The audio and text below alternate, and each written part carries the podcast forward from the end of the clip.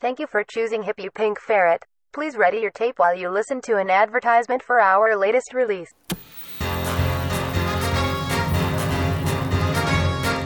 You're listening to Dada or Nothing, a variety show about the visual and performing arts presented by Hippie Pink Ferret. I'm your host, JoJo, and this week we're going on a field trip.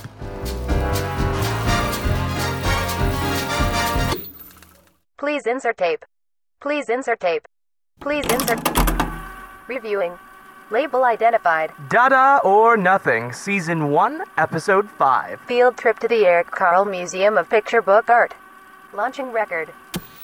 Hello, everyone. Welcome to Dada or Nothing, a variety show about the visual and performing arts presented by Hippie Pink Ferret. I am in my sister's kitchen. Say hello, Sarah. How are Hello, you? hello, hello. welcome to my kitchen table. It unfolds to be a bigger table. It, goes from being a rectangle to a square real fast. She has depth. Talking about people who lack depth, my brother Corey. Hi, Corey. I'm a two foot pool, exceptionally shallow. No! I really shouldn't have taken the sip of water before you opened your goddamn trap. Uh, Should have leave that one alone. So we three have come together to talk about our trip to the Eric Carle Museum because we didn't really get to say much about it. This episode is dedicated to Jennifer Nelson Rogers, a lovely lady who recently made a donation to the studio. It's folks like Jennifer that allow me to fund our artsy adventures and believe I have a real job. Everybody say, thank you, Jen. Three voices detected. Now analyzing speech patterns. Sarah, your fun fact that you've prepared. I mean, I'm just a myriad of wonderfulness with being an artist and a crafty bitch. I am that Pinterest mom. It's either my best quality or my worst quality. What is one of your favorite creations? My children, I bake them myself. it took a really long time. It cost have- a lot of money. I got custom made children. yes. She went for the hat trick. She has three. Corey, illuminate me with your fun fact, please. So I've had a lot of jobs. I worked for Goodwill, I was a waiter, I sold pools. But the coolest job I've ever had was that I taught swordsmanship. I taught people to stab other people. You've always had this need to stab other people, don't I? Where did you pick up the skill? Books! Hey, uh, so what are your qualifications for this job? Well, I cracked open at least three books on the subject. Yeah. The scholarly research was something that I delved into first because I'm a big fat nerd. It's the- uh, I taught the German tradition as opposed to the Italian or later fencing traditions. When I bought my house, uh, needed money, wanted to think of a side gig, very millennial. After doing a bunch of research, I thought to myself, here's a niche that only a couple of different people do. It was something that would be interesting as opposed to mind numbingly boring. So I bought a bunch of plastic swords and I convinced a local dojo owner, pretty much a cold call to her organization, saying, Hey, can I come to your place and teach kids how to stab? So Luckily for you, I currently have a vacancy in stabbers. yeah, it's also really fun to realize how badly movies do swords. There's always these fantasy movies where some 12 year old picks up Excalibur and is like, I'm going to join a battle now, and you'd get demolished. There's three moves I can think of off the top of my head where you'd be disarmed and beheaded. I've had to be quickly taught entire sword fighting scenes in shows before. She's like, okay, so what do you want to do in the scene? And I'm like, attack? I, I want to win. So I have a stabbing implement, and I'm feeling like my character wants to stab. What else movies get totally wrong? The sound a ferret makes. What sound does a ferret make? A ferret goes Great. It's kind of like. oh, these exclusive right? ASMRs. So if you were to write it out, it would be Duke. D O O K. We're not going to settle for a count. No. We need a duke. Duke. and even though ferrets are very vocal, over the years, they've put over raccoon noises Oh. whenever there's a ferret in a movie. Crafty and resident ferret expert. Thank you, Yeah. Sarah. Oh, you're welcome. Woman of many talents. Task complete. The host of the program has been identified as System unsuccessful in identifying guest speakers. Temporary profiles for Crafty Bitch and Professional Stabber have been created. Part 1 A Guided Tour.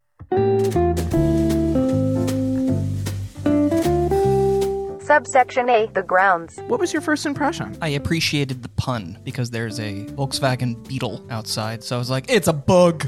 So there is a Volkswagen Bug parked right outside the museum. It celebrates the Very Hungry Caterpillar's 50th anniversary, which I believe was the last big anniversary before the passing of Eric Carle. It has the same texture as Eric Carle's tissue papers, obviously the ones that he made to construct the Very Hungry Caterpillar itself. That was your favorite part on the outside, Corey. I mean, the door was a little underwhelming. There was no big sign that was like, "Hey, you've arrived at the museum." Like, Yeah, it, we there, went- it was like a very nondescript building. We knew that we were there because there was a sign by the road. Other than that, it was very, "Here's a building, please enter." And that's very surprising because I thought it would have been more colorful. Eric Carle was always jealous of species that could see in multiple colors, like that weird mantis shrimp, oh, because he wished that he could see more colors so he could not only use them, but also have more colors on him. I can't imagine laying awake at night and being like, "Man, that damn shrimp can see more colors than me." It kept me awake at night. we should probably mention the fact that we were with three children. we were with three children. a gaggle of children ranging in three months to seven years old. We went on a weekday. I think it was the very first day that the museum was open during the week. The museum is only open basically the weekend, so Thursday on. So we went on a Thursday because we expect it to be less busy. We went into the old apple orchard towards the end of our visit. The back of the building had way more personality than the front of the building. I wonder if there's zoning laws or anything like that. Walking through that orchard, even though it was only a couple trees at this point and most of it was meadow and roped off and you couldn't go in there, it was really nice to just experience that because they did that very much on purpose. It wasn't just something that was there. It was lovely. The apple orchard that surrounds the museum, not only are there cool little plaques that talk about its history, Eric set up flowers there for his late wife Bobbie. Corey, you ended up playing with the kids with this, what was it? Giant marimba. And it sounded pretty good, frankly, for something that I imagine stays outside most of the time. Very much enjoyed the fact that it was a functional orchard. We like ate the apples. Yeah, we were starving. We, I'm 100% sure that we should not have eaten the apples. I However, died. they Controversial. did not have a sign that said, please don't pick these apples. Which- they just uh, said, don't climb the trees. For liability's sake, I'm surprised there wasn't a sign. With all the That's true. caterpillars going around, they're very hungry. they're just savaging the museum. They're just gonna get in there and just.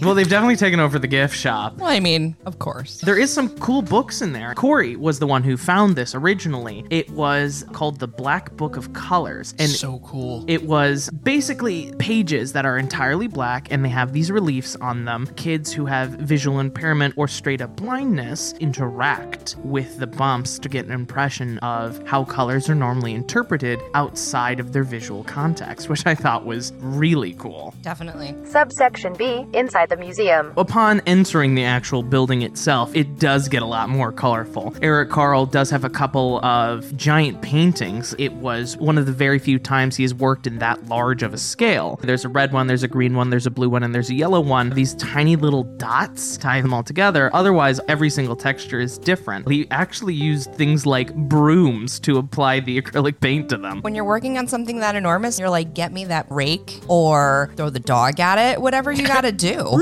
yeah. My very first experience with a museum was the Museum of Modern Art, and it's humongous.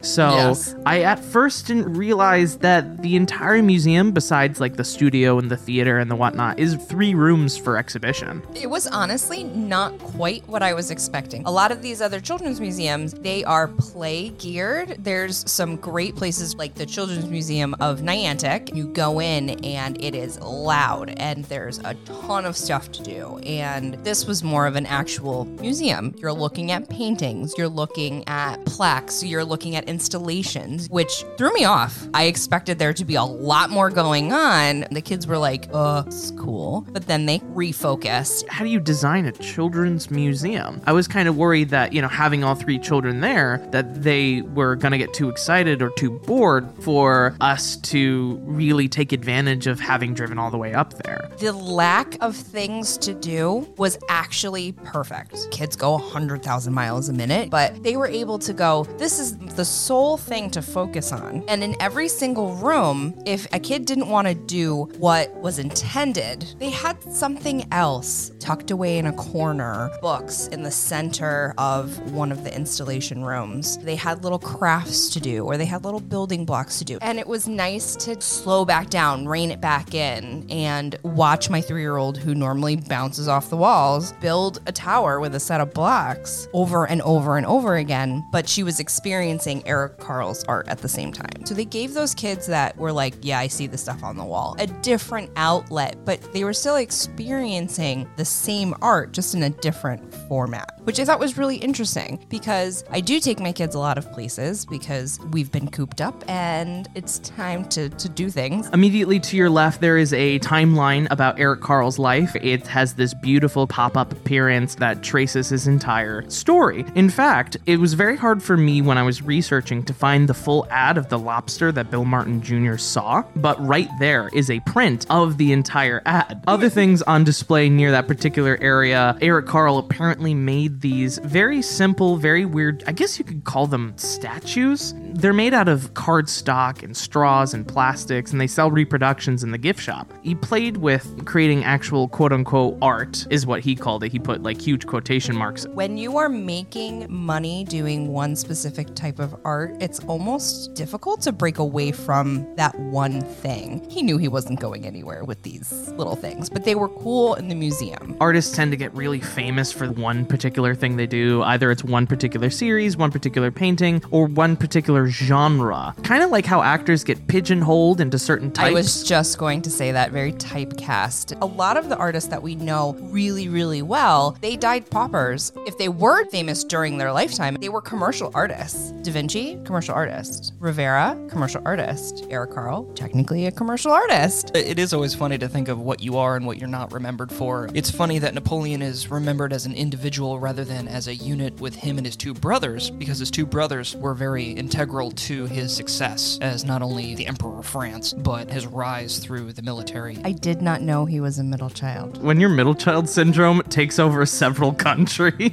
Revolutionary France was a shit show just like me. I've had eight coalitions against myself this morning, okay? Oh my god. So, going back to the museum itself, around that area where the timeline is, there's also a small theater. You get to see how Eric Carle does his tissue papers. But there's a bunch of quirky features in the museum, like the little flies painted inside of the urinals. Seeing that in person was really cute because they're really very tiny. Did you know that going in, or did you go to the bathroom and go, oh my God? No, he knew that going in because we like beelined for the uh, Oh, okay. lavatory almost as soon as we got there. Uh, I needed to see the most important work, according to Eric Carle. How I found out about them was a Good Morning New York special done for like the 40th anniversary of the Caterpillar. What's your favorite? And he's like, screw all my artwork. It's the flies in the urinal, and they're so them. they're so tiny.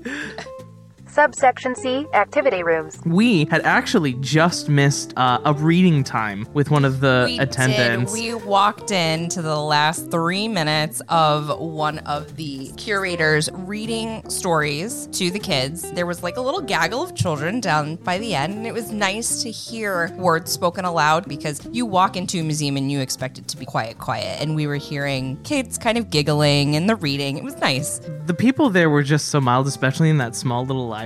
The kids were running around taking everything over, and the guy was like, Hi, everybody, welcome. This is a non lending library. I'm so sorry. So you can enjoy the books while we're here. There was a bunch of books that we've never seen before. They loved that. Yeah, I read Holden the Lorax. Didn't you give Lorax a French accent? I accent? did. yeah. Speak for the trees. What was also almost foreshadowing for the exhibit was we ran into a book that was only pictures. And I didn't really know that was a big thing. I thought it was a sort of like a mm-hmm. one off thing. The book was about a boy who took a bath and he kept imagining dinosaurs in the bath and he's running around all soapy and stuff. But I was making sound effects for him to make it more interesting. That book, in and of itself, compared to the ones that were on exhibit, was exceptionally underwhelming, but I was absolutely blown away by the ones that were. So mm-hmm. I have a much bigger appreciation for that approach to children's books now. Bridget, the three year old, ended up sitting in a chair fiddling with these nondescript shapes and blocks set out, and me and our friend Jerusha started reading her books. Even though her eyes were on the thing, you can tell she was focusing on the story being being told to her as well. So it allowed that multi-sensory focus for the kids that need it. We were able to secure a ticket to see the studio that children can make crafts in. I really enjoyed that they had an art studio where you could go and create art. And they had curators in there, and the curators described, hey, this is the project that we're focusing on. Should we use these shapes or these shapes? And then we all created art with different tools and different mediums. It seems that they either monthly or weekly kind of switch up what is the theme. When we got there, it was a lot of watercolors. It was about how specific basic shapes can be positioned to tell a story. So a lot of the stuff that was hanging up were just different variations on how children interpreted that. But you're more than welcome to just ignore it if you want and just play around with the stencils that they have provided for the program. It's a pretty big room. There's an entire wall that is made out of windows. There's a lot of light streaming in there. pegboards Yeah. full of art that people, other visitors, had made. My seven year old was so excited when his art got put up on the wall yeah. with everybody else's art. And he was like, oh my God, I'm an artist. She was like, Do you want to take this home? I'd like to put it on the wall. She was so focused on making sure he wouldn't get upset if it was taken away from him. And he was like, No, no, take it. Yeah. He was ready to throw it away. He was like, you know what? This is beautiful. I'm done. Part 2 Current Exhibits.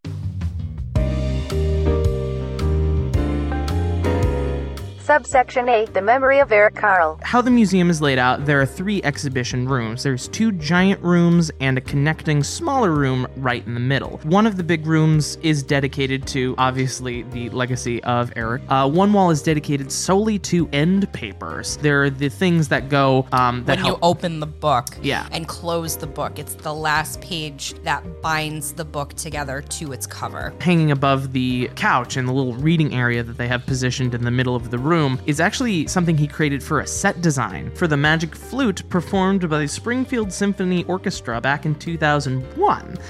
He still found some way to incorporate his typical design of the tissue paper posters. It has holes punched into it just like the Very Hungry Caterpillar. Other things around are typical of what you might see in Eric Carle's art, like the actual pictures that he made that ended up being reproduced for his children's books. Some of them were still reproductions because they store the originals occasionally so the light doesn't affect them too much over time. Which totally makes sense. I actually really enjoyed seeing the texture of the actual tissue paper on paper because when you see them in the books, they're beautiful and you can tell that they're textured, but being able to view them from the side was really cool. I imagined them as bigger because, you know, the books themselves are picture books. They're big, they're supposed to be visually stimulating. So, seeing all of these famous pictures and all these animals that he's known for making in this small context, it really recontextualized the experience for me. The amount of detail some of these go into is striking, especially because a lot of them are very, I don't want to say simplistic, but certainly have an economy of detail in them. Some of them are just a mountain with birds and a sunset, or a boy giving a girl something to remember him by. It is pretty dang striking how small they are with the amount of detail that goes into a collage. Imagining him putting them together is mm-hmm. a heck of a thing. He does have a small portion of a wall dedicated to his artistic forays outside of picture book art and commercialism. I'm trying to avoid the word meek, but they're very small, layered texture things. They seem to just be like bubbles of thought than complete works. That's a great way to describe how they were. There's a lot of nice little features of the room. Right now, they currently have a wall that's detailed spread some joy, and it looks like a bunch of vines. There's a little station park right next to it where you can write little notes that you can stick to the wall. You can essentially help flowers bloom and grow with your own little messages. They encourage you to write things to friends, talk about how much you love them, your favorite things, your favorite colors. I ended up writing one. What'd you I, write? I did spread some joy. It's a secret. Sorry. but I spread some joy that day. I thought it was very cute that it is an interactive installation. I thought that that was perfect. Hippie Pink Ferret apologizes for the interruption. It is time for the service's hourly scheduled test of the emergency advertisement broadcasting system. Your program Dada or nothing. will resume following its conclusion.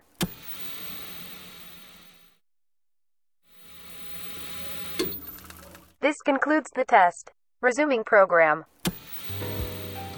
Subsection B Ashley Bryan in song. In the small room that's connecting both the Speeches exhibit and the Eric Carle Legacy room, I guess they throw like more low key shows there. I mean, it's still very nice, bright room. There's an entire wall painted yellow, and again, there is a sitting area where there's a couple books that are related to the exhibition right in the middle. In the Eric Carle one, there are Eric Carle books, as you can imagine, and this one was focused on an artist named Ashley Bryan. The exhibition's called Ashley Bryan in Song, and the songs in question are Black American spirituals. Most of the artwork was this stamping process where he would dig into rubber and then put ink on essentially what amounts to a rubber stamp and imprint it on paper. So not only could you reproduce it multiple times, it gave this sense of being very intricately detailed. The most interesting part of that process to me is he has to work in the negative. He has to do essentially the reverse of what his intended effect is. I took a class like this in college. It's called mm. lithography. Carving is so time consuming, but it is just so satisfying to see your print afterwards. It's definitely a certain style because of the tools that you're using to dig at the rubber. You're literally Scoop knife. scooping it out. And it was very striking how there were a couple that were colored in. It brought a lot of details to light that you wouldn't really get from just the black and white ones. The very first sentence in the introduction profile of the exhibition is During centuries of the slave trade, millions of Africans were seized and sold into slavery in America. They were thrust into an alien environment, separated from family and friends, forbidden the use of their native languages, and denied the customs that gave meaning to their lives. And I thought, wow, this is a very heavy topic for a children's museum focused on picture book art. It almost seemed out of place because it was literally sandwiched between a room talking about picture books without words and, of course, the main Eric Carle room. But the more I sat around in it, looked at the walls, I saw how they put up the lithographs, it fit a lot better than I thought it did initially, especially because in the background they were playing um, the. Yes, they were playing the spirituals on low volume in the room itself. Yeah, and they had the sheet music. It was a book that contained a lot of the lithographs that were on display. The purpose of the book was not a storybook, but rather a collection of hymnals and spirituals, specifically a lot of them geared towards Christianity. Some of the text describes the reason for this is Christianity and its stories about overcoming oppressive structures spoke a lot to the black Americans' experience, especially during slavery. A lot of the enslaved Africans brought their traditions of religious dance and applied it to Christianity. My biggest question is how are they able to connect this topic in a successful way to children? That was something that Eric Carle was very much focused on when he was making his own work, so I hope that his museum would have the same kind of thing, and it does. We have these big adult signs telling us what is the setup, like stuff that you would typically see in a museum whenever you go to any given one, and then it had these small ones on the wall to a child's height, not redescribing the text, but approaching it in a different way. For instance, one that struck out to me was they have a quote by Ashley Bryan that says, I love all music because that's the way a child begins with music, the voice, the spirit of the sound. And then I asked the child reading it, What music do you love and what songs are important to you? And there was another one that was like, Do you hear the music around you? How does it make you want to dance? How brilliant is that? Because that's going to be how a child gets into it. They're going to respond very instinctually to something like music. How does a swing low, sweet chariot make you feel? Does it mm. want to make you stomp your feet? Does it want to make you shake your hands? It's very cute. And then suddenly in every other room, you're like, wow, how did I miss this? Oh, it's because I'm an adult. Yeah, it's kind of like not for us. We missed the magic of childhood because we're too dang tall, which is a first for me, frankly. I mean, children aren't going to know about something unless you expose them to it. Your question about how is a kid going to relate to this, they can't. They're just going to take it all in. But when they come up in another circumstance they're like, oh, I've seen stuff like this before. You know, humans are dumb. Humans don't inherently know anything. Step number one, just expose your kids to things. Art is a great gateway. Mommy hot take. After we had picked up on the fact that they were there, I kept noticing there weren't periods, end of sentences. A lot of them were open to questions. Back when I was in acting school, one of the classes that made the biggest impression to me me was my devised theater class. For one lesson, we were supposed to give feedback to whoever was presenting that day. But the teacher said you cannot use statements. For instance, if you were coming into the classroom and you had a monologue, let's say you did it in a way that I just really didn't like, like I thought it was all wrong. I can't say the way you delivered the moon line was just wrong. I feel like you don't understand the sentence, blah, blah, blah. No, no, no. Rephrase it as a question instead of being like, Sarah, why are you so trash? Pick a different major. Uh, Macbeth is not for you, kid. you're not in Ophelia. You're dead in the water. Just Um, floating there. So, anywho, I had to rephrase it into a way that was like, Sarah, your moon line. What was your intention with that? Like, what are you doing? What's your what's your what, What, are you verb doing? are you? Stop. What are you doing? Stop. Um, Stop. What verb are you acting on? What are you thinking during that? So it's more of an interpreted question that removes my own thoughts and forces me to implore, well, why is it there? And forces you to answer the same question because maybe you're struggling with the same thing and maybe you threw away the moon line in your delivery because you have no idea what it means. Having to justify that, it forces the person to do their own work without getting criticism that they might be defensive against. You are speaking the difference between criticism and constructive criticism. Mm, spicy hot take. Yeah, How with sneaky. uh, with that improv rule of yes and. I, I was remembering all of this as I was looking at these signs because the children are being given questions instead of being given statements or interpretations on how to view the art. It's um, especially important whenever you're teaching anything is not just what to know, but how to think. And it's something that a lot of people either miss or don't get from their formal education is the philosophy of how to think critically about things. You can have somebody constantly asking questions a la the gadfly, which is uh, kind of the whole point, isn't it? Something that was really cool before we move on, there was a piece that was constructed out of construction paper. Honestly, it was my favorite thing in the room. The artist purposely chose this craft material because he wanted children to feel inclined to mimic it, because they were familiar with the materials based off their cultural context of, you know, these are things that are often given to children. Eric Carle felt very similar about his tissue papers. How cool is it to see this very same material be used to create something that's so intricate and vivid, knowing that, well, why can't I make something like that? Exactly. It's making the art accessible. Part 3 Speechless The Art of Wordless Picture Books. Let's go right on to our main course. The big exhibition was called Speechless. The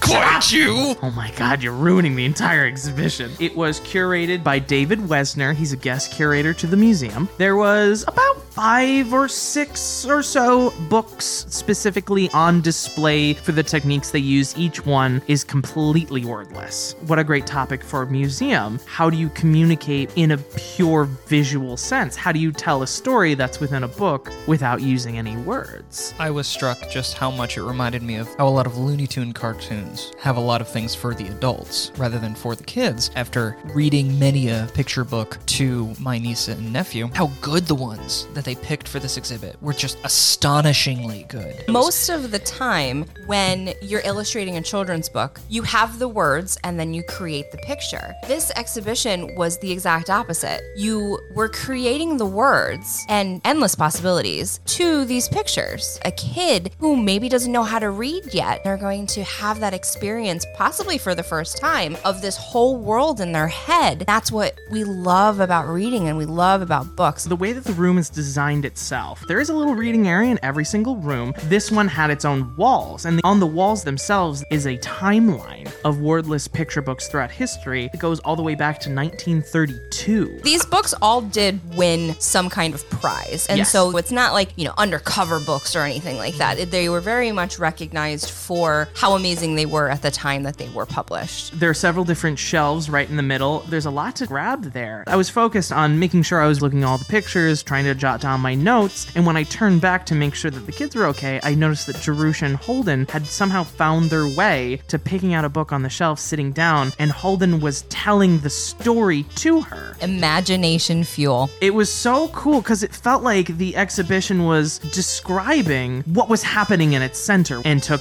different books as examples. So I thought it was brilliantly set up. There was also a little section where kids were encouraged to grab a clean white piece of paper and to draw how they felt about being in that room. And there was only a small selection of materials and mediums to use, but it was a really great way to be like, how do you feel about this? What was your favorite part? So, Court, you were the one who found the exhibition on The Arrival by Shaun Tan first. I, d- I was like on the other side of the room, and you had the book in your hands, and you're like, look at this. Yeah, I was blown away by the spreads. It's famous for the sheer amount of illustrations per page sometimes. It can have up to 60 or something like it said. It tells the story of an immigrant in a new land. To say that visually was super important because as an immigrant, there's very little you may understand about a new place you're in. is because there was a language barrier or something like that, or a misunderstanding culturally, socially, something happening to you. To tell the immigrant's story, the book uses a very surreal language and a very surreal image style, uh, which is funny because all of the people are semi realistic. The clothes that they're wearing, a lot of realism to how their face is shaped, but when it comes to grand scale things, you get these surreal, simplified drawings. A lot of elements within it clash to give this idea of these things being so alien when put next to each other. Do you really start to feel for the guy when he's going to the ingoing immigration office? He has all these documents pinned to him and they're all covered in weird symbols. which is something that historically did happen. They didn't even hand him papers, they stapled it to his jacket. And he's trying to point to things and he's just shrugging because they're talking to him, in assumedly a language he doesn't fully grasp. That subtle storytelling of him becoming more and more exasperated with this process. You turn the page and it's a full page spread of what the city looks like. And there's a giant bird building looming out of the city.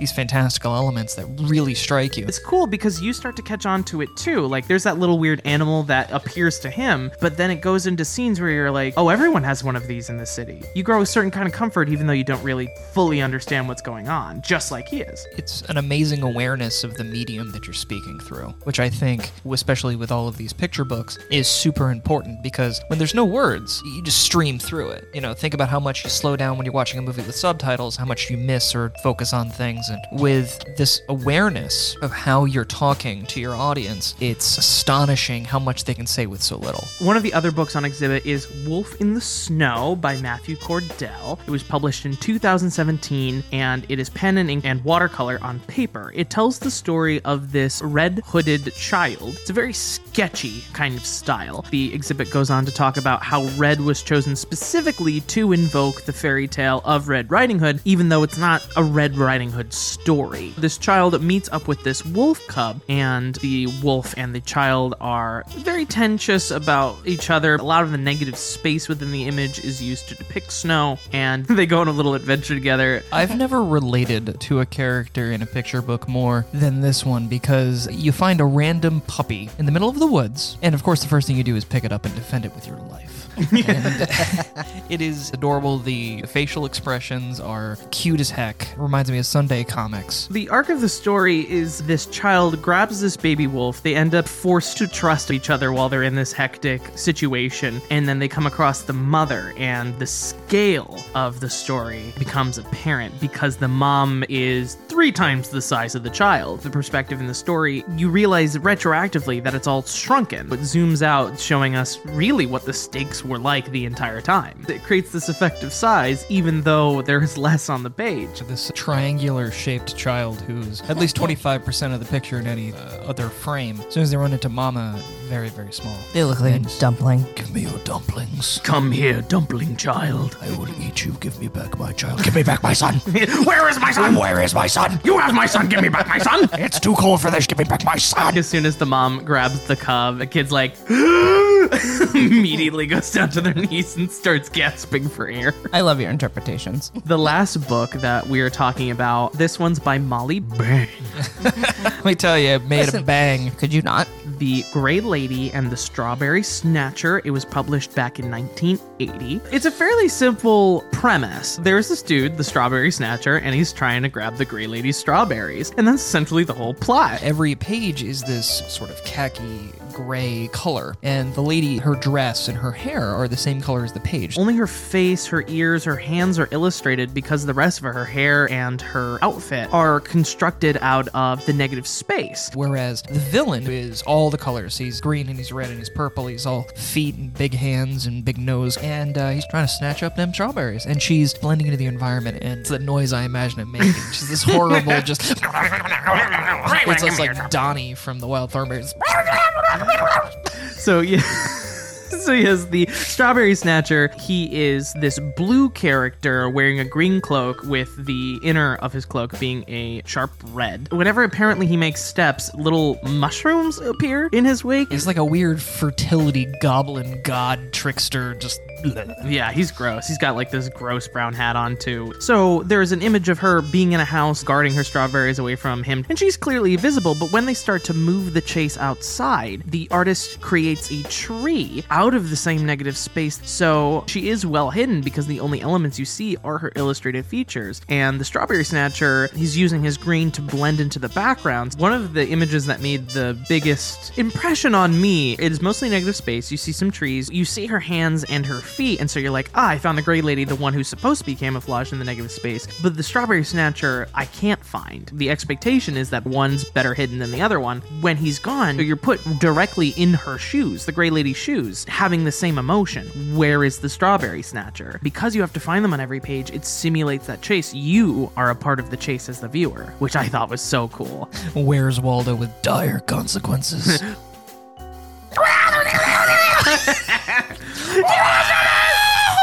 Honestly, I don't see what's the big deal about the strawberries, but I'm rooting for her. We're big fans of Molly Bang here. Bang! my favorite energy drink, and now one of my favorite children's authors. Congratulations, Molly Bang. This podcast was not sponsored by Bang Energy Drink, so don't get it twisted. Location data downloaded. Now archiving in the collective unconscious. So yeah, that was basically the Eric Carle Museum. It was a lot of fun and there was a lot of interesting things to delve into. It was a great time, great time. And you know what my favorite part was? Spending time with my brother. Oh, friendship.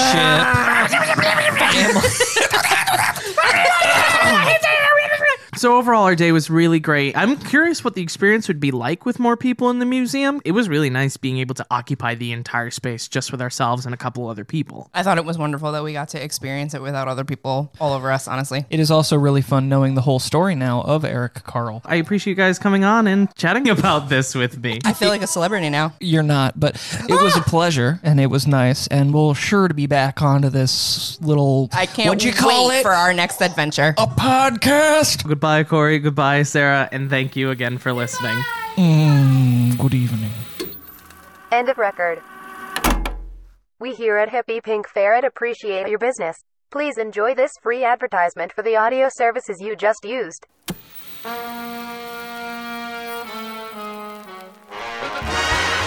All or Nothing is a production of Hippie Pink Ferret. And I've been JoJo, your host. Thanks again to my guests. Sources and links, such as one to a transcript, can be found in the show notes. If you like what you heard, keep up to date with our studio on Facebook or Instagram at Hippie Pink Ferret. That is H I P P I E Pink Ferret. If you really like what you heard, rate our show or leave us a comment. I do produce everything myself right now, so whatever means you have to support the field of edutainment is very much appreciated. If you really, really like what you heard, consider becoming a patron or making a one time PayPal donation. You'll get a shout out, unlock exclusive stuff, and every bit of your generosity allows me to keep the lights on and continue providing content. Custom music by Alec Rice. Additional songs and sound effects provided by Descript, Envato Elements, Mixkit, VoiceChanger.io, VoiceGenerator.io, and Zapsplat.com.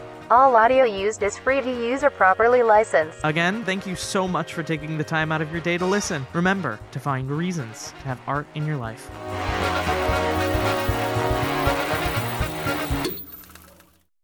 The Strawberry Snatcher blends into the more greener environments, while. Ooh, oh, guest starring Audrey the Baby. Baby on mic. Yes, Audrey. What did you think? How, She was really sad about the strawberries. how She doesn't you. want them snatched up. That was a really controversial. She's trying to eat it. It's Delicious. Delicious. What's Mm. the recipe? I'm sorry, is this a dynamic or a condenser microphone? I can't tell. Let me just. Audrey, your mic technique is flawless. I just need you to drool on it a little bit less. The drool is free, by the way. You just kidding. Pay for it on Patreon for the love of God. You only get baby noises if you pay for Patreon.